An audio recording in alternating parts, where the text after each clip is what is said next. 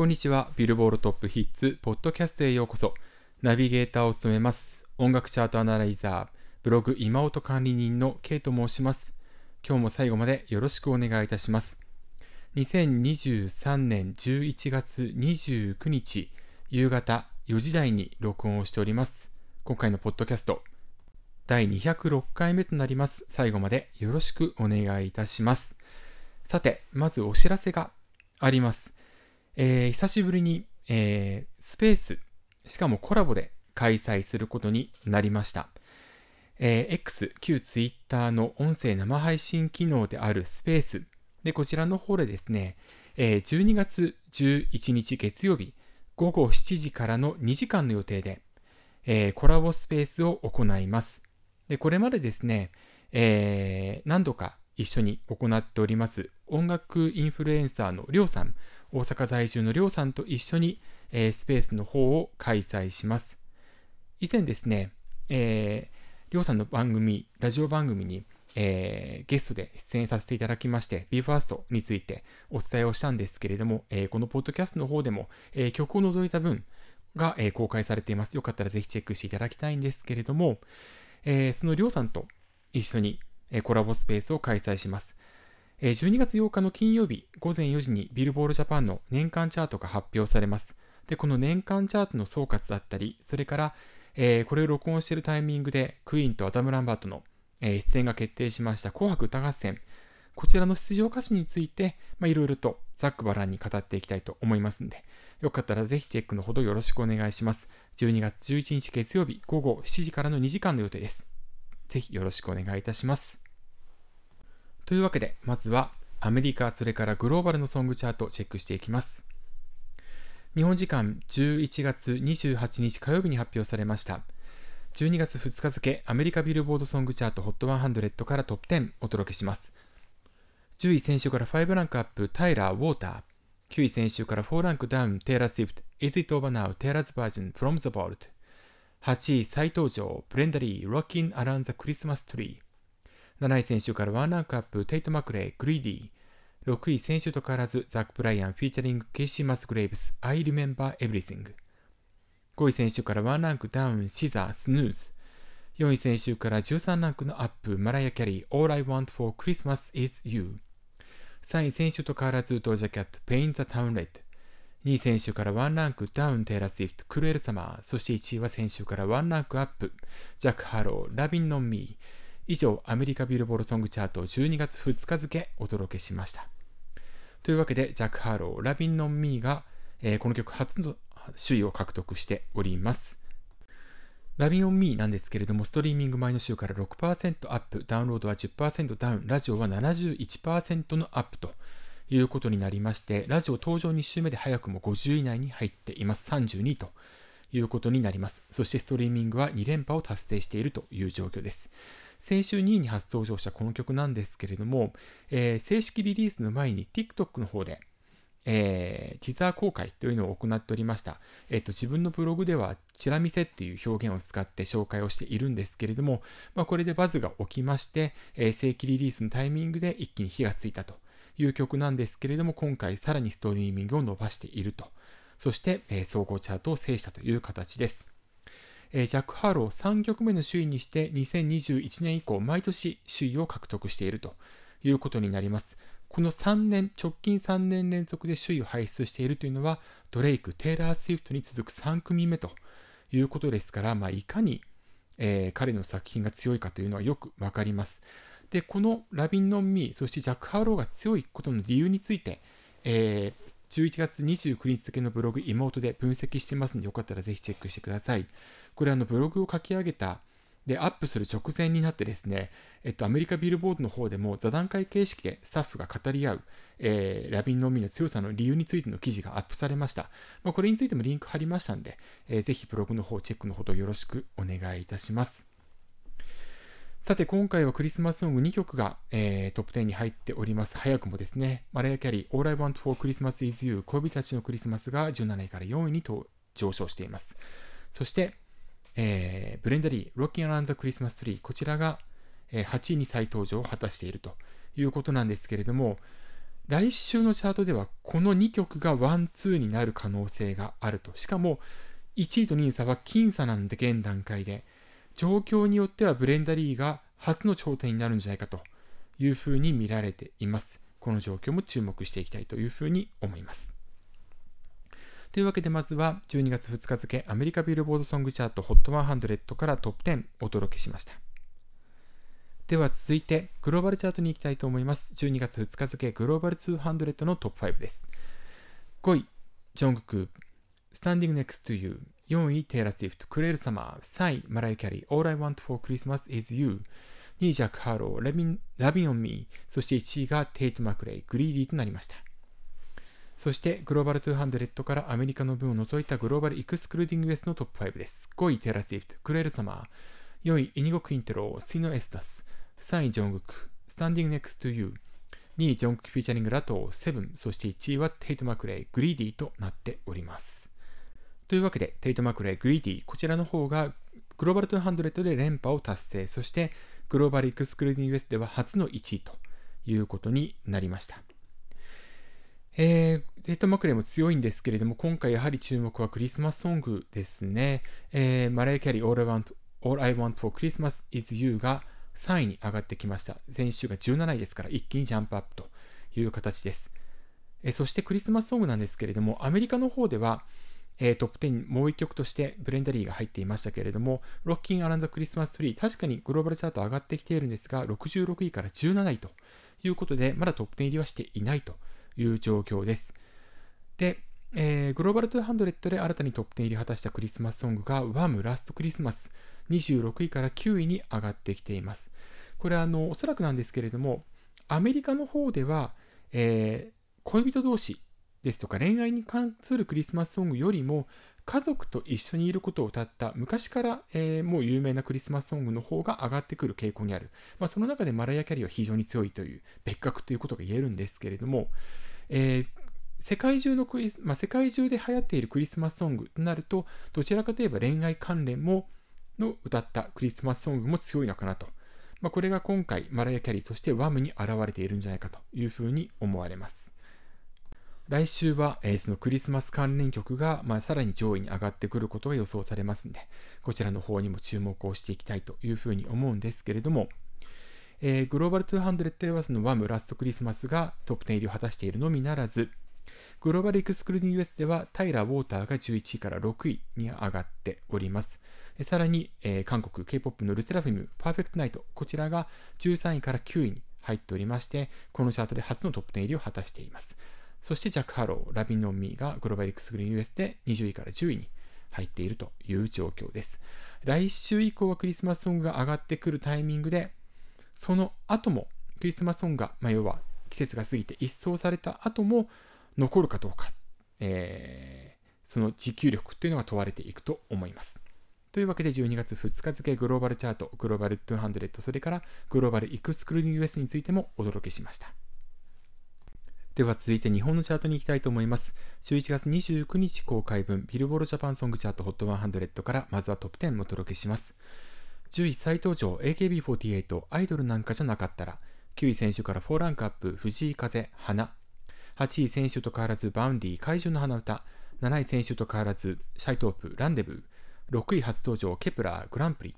5位先週から1ランクアップ King Gnu SPECIALZ、4位先週から1ランクアップ YOASOBI 勇者、3位初登場ニュースギフテッド。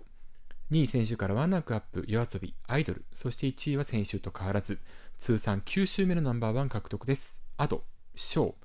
以上11月29日公開分ビルボールジャパンソングチャート HOT100 からトップ10お届けしました。というわけで、えー、アドさんのショーが、えー、非常に強いという状況が続いております。えー、一方で、ポイントは今回1万ポイントを割りました。えー、9700飛んで2ポイントということで、ポイント前週比92.1%ということになっております。今回はですね、集計期間、え4日目11月23日が祝日、平日で祝日ということで、今回平日が4日ということでしたから、本来ポイント前週比、えー、ロングヒットする曲でもダウン幅は小さくなることが考えられたんですけれども、一方でこのショーに関しましては結構、えー、大きなダウンになってるかなというようなえー、状況かと思われます。ちなみに、えー、ポイント前週比でいきますと、今回2位に入った夜遊びアイドルは前週比104.5%、同じく夜遊び勇者は97.7%、キングヌースペシャルズは102.5%などとなっております。キングヌーに関しましては、えー、アルバム、えー、ザ・グレテス・アンノーンリリース直前ということでテレビ出演ですとかもありました。まあ、その効果も、えー、考えられますね。えー、あとは、えーえー、バウンディ怪獣の花唄。こちらはポイント、えー、101.7%。アルバムのリリース効果というのも反映されているものと思われます。さらに藤井風さんの花に関しましては、ポイント先週比109.4%となっております。こちらは、えー、ミュージックビデオの公開効果が非常に大きいですね、えー、動画再生指標は31位から6位に上がっているんですけれども、とはいえ、えー、登場7週目で、これまでの6週分に関しましては、え公式オーディオのみで動画再生指標が、え、ずっと100位以内に入っていた。え、2週目以降はトップ40にずっとこの動画再生指標は入り続けていたということになりますんで、まあ、いかにその YouTube でも聞かれているかということがよくわかる結果になっております。そして公式オーディオをちゃんと用意することが本当に意味があるっていうことがここからも見えてくるんじゃないかというふうに思われます。ちなみに公式オーディオの効果っていう点でいきますと、えー、亡くなりま、亡くなられましたけれども、菅さん、愛は勝つ、えー、菅さんの訃報が流れた後に、えー、前週、えー、81位に再登場を果たしておりました。で、この点について、えーと、ブログ妹でも分析をしたんですけれども、えー、少なからずこの動画再生指標がカウントされている効果も、えー、トップ100に入った影響というふうに思われます。今週も動画再生指標加算されているんですけれども、そこでは100位に達してはいません。えー、サブスクが解禁されていないということが非常に大きいかというふうに思われるんですけれども、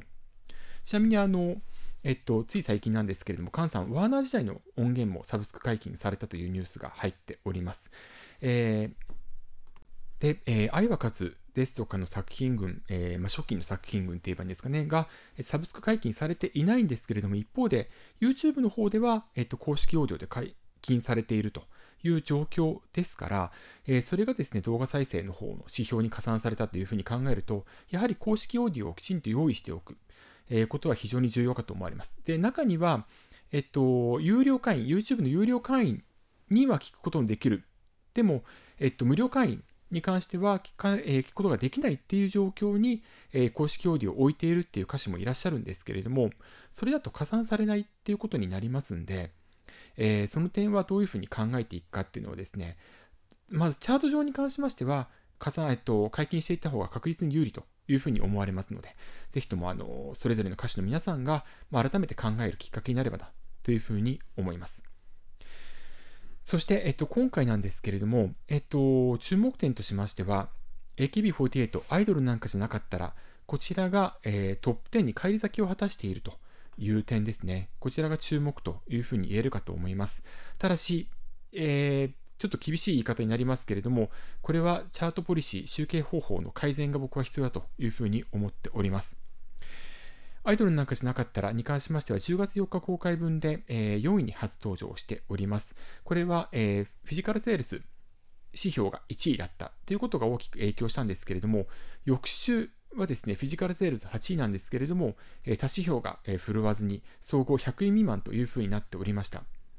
ただ、このフィジカルセールスが、えー、強い状況と強くない状況というのがですね、波みたいになっておりまして、それに比例する形で、えー、総合チャートの方でも、えー、乱高下しているという状況です。で、今回フィジカルセールス3位、えー、売上がですね、えー、推定売上枚数5万8173枚を記録して、総合でトップ10入りを果たしているという状況なんですが、他指標の加算はないという状況なんです。もっと言えば、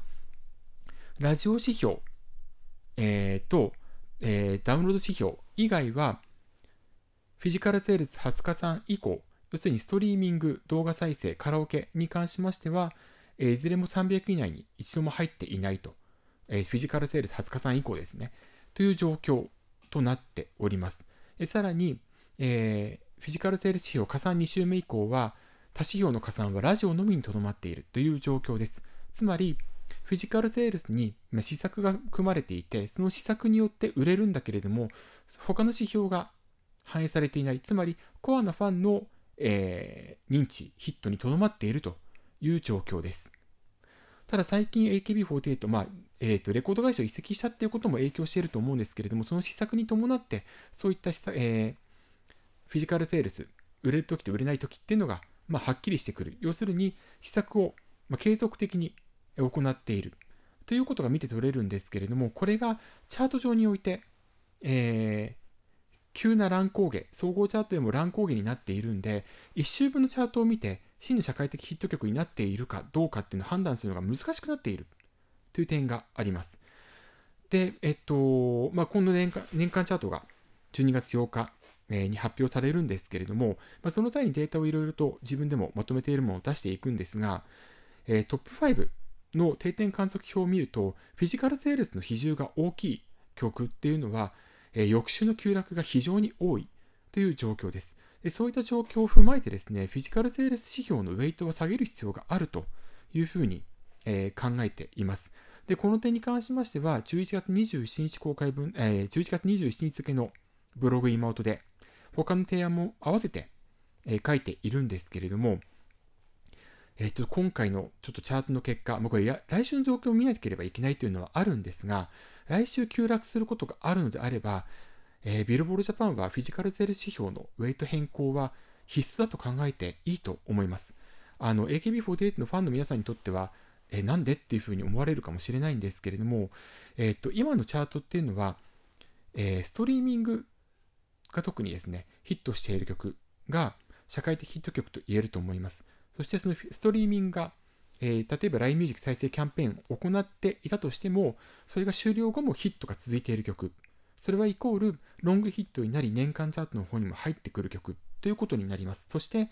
えー、トップアーティストチャート、えー、ソングチャート、アルバムチャート、合算したチャートの方でも、えー、安定したヒットにつながっていきます。そしてそれは最終的に紅白歌合戦ですとかにも影響を及ぼしていく。ということになるんですけれども、AKB48、えー、今年の紅白歌合戦、えー、出場が、えー、できていないという状況は何を言うかと、何を指すかというと、やはり、えー、ヒットは週間単位でヒットをしていても、それが接触指標のヒットではない。つまり、ライト層の、えー、ヒットとなっているとは言い難いということが言えると思いますんで、今のそのチャートのえー、ウェイトを考えると、やはりフィジカルセールスのウェイトは下げた方がいいというふうに改めて感じています。まあ、この点は改めてブログの方でも書いていこうというふうには思っているんですけれども、ビルボールジャパンは、えー、大体基本的に年度の初週、もしくは各四半期の初週にチャートポリシー、集計方法を変更するということを行ってきました。2022年度から2023年度にかけては、えー、ルックアップとツイッターという2つの指標がなくなりました。え、ソングチャートからはこの2つの指標は、それから、え、アルバムチャートからは、え、ルックアップの指標がなくなりました。で、これは、まあ、新しいじゃんけんっていう形ではあるんですけれども、ビルボールジャパンが、えー、いわゆる推し活の影響を、えー、抑えるという意味で、結果的にこの2つの指標をなくしたっていうことになるんですが、まあ、推し活っていう意味合いが薄くてもコアファンが大量に購入するっていうことを考えると似たようなものと考えればこのフィジカル税指標のウェイトは下げる必要はあるんではないかというふうに思われます。えっと、自分はですね、えっと、ブログ今音で毎週、えー、上位に進出した曲のチャートインサイト、えっと、各指標のチャートの、えっと、ポイントの構成比だったり、えっと、各指標の順位っていうのが分かるグラフであるそのビルボールジャパンのチャートのサービスっていうものの、え、画像を貼り、え、添付しまして、え、こういう風になっているんですけれども、こういう風になっている曲はこういう風になることが予想されますよ。と言って、ま、翌週に振り返りを行っているんですけれども、そこでやっぱり見てみると、フィジカルセールスに特化した曲、もしくは、えー、ストリーミング指標は強いんだけれども、LINE ミュージック再生キャンペーンを行っている曲っていうのは結果的にえー、フィジカルセールス加算2週目、もしくは LINE ミュージック再生キャンペーンのえー、終了後に急落するっていう傾向があります。その指標のみならず、総合チャートでも急落する。でそういった曲が果たして真の社会的ヒットになるとは言い難いっていうことについては、えっ、ー、と、秋以降ずっとこれ書き続けているんですね。なので、ぜひともあの自分が大体土日にのどちらかにアップしているんですけれども、えそのエントリーをちょっと見ていただきまして、えっと、自分が言っていることについて、あのまあ、視覚で改めて見ていただければなというふうに思っております。そんなわけで、えー、11月29日公開分のビルボードジャパンソングチャート HOT100 からトップ10をお届けしました。というわけで、えー、ビルボードトピースポッドキャスト、え、今回もありがとうございました。改めてお知らせです。12月11日月曜日午後7時から2時間にわたりまして、えー、コラボスペース、えー、X、旧 Twitter の方で行います。えー、一緒に行うのは音楽インフルエンサーのりょうさんです。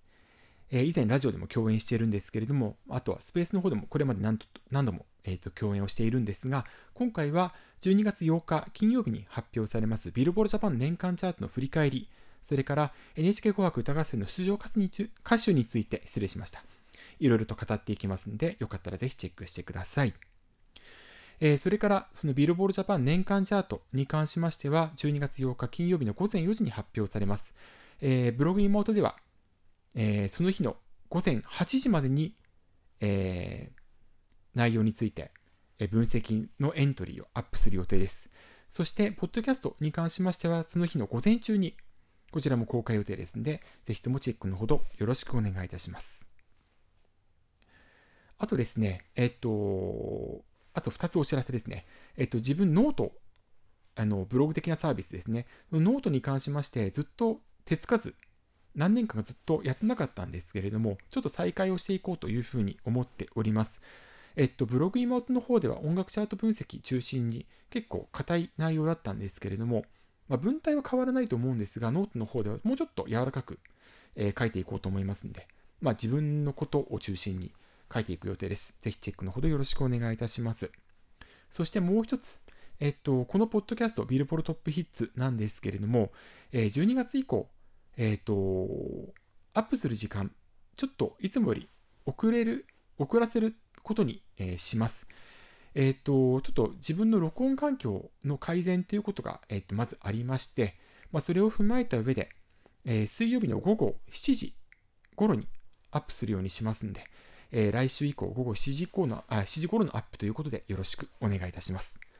というわけで、ビルボルトピースポッドキャストをお届けしました。ここまでのお相手は K でした。また次回お会いしましょう。さようなら。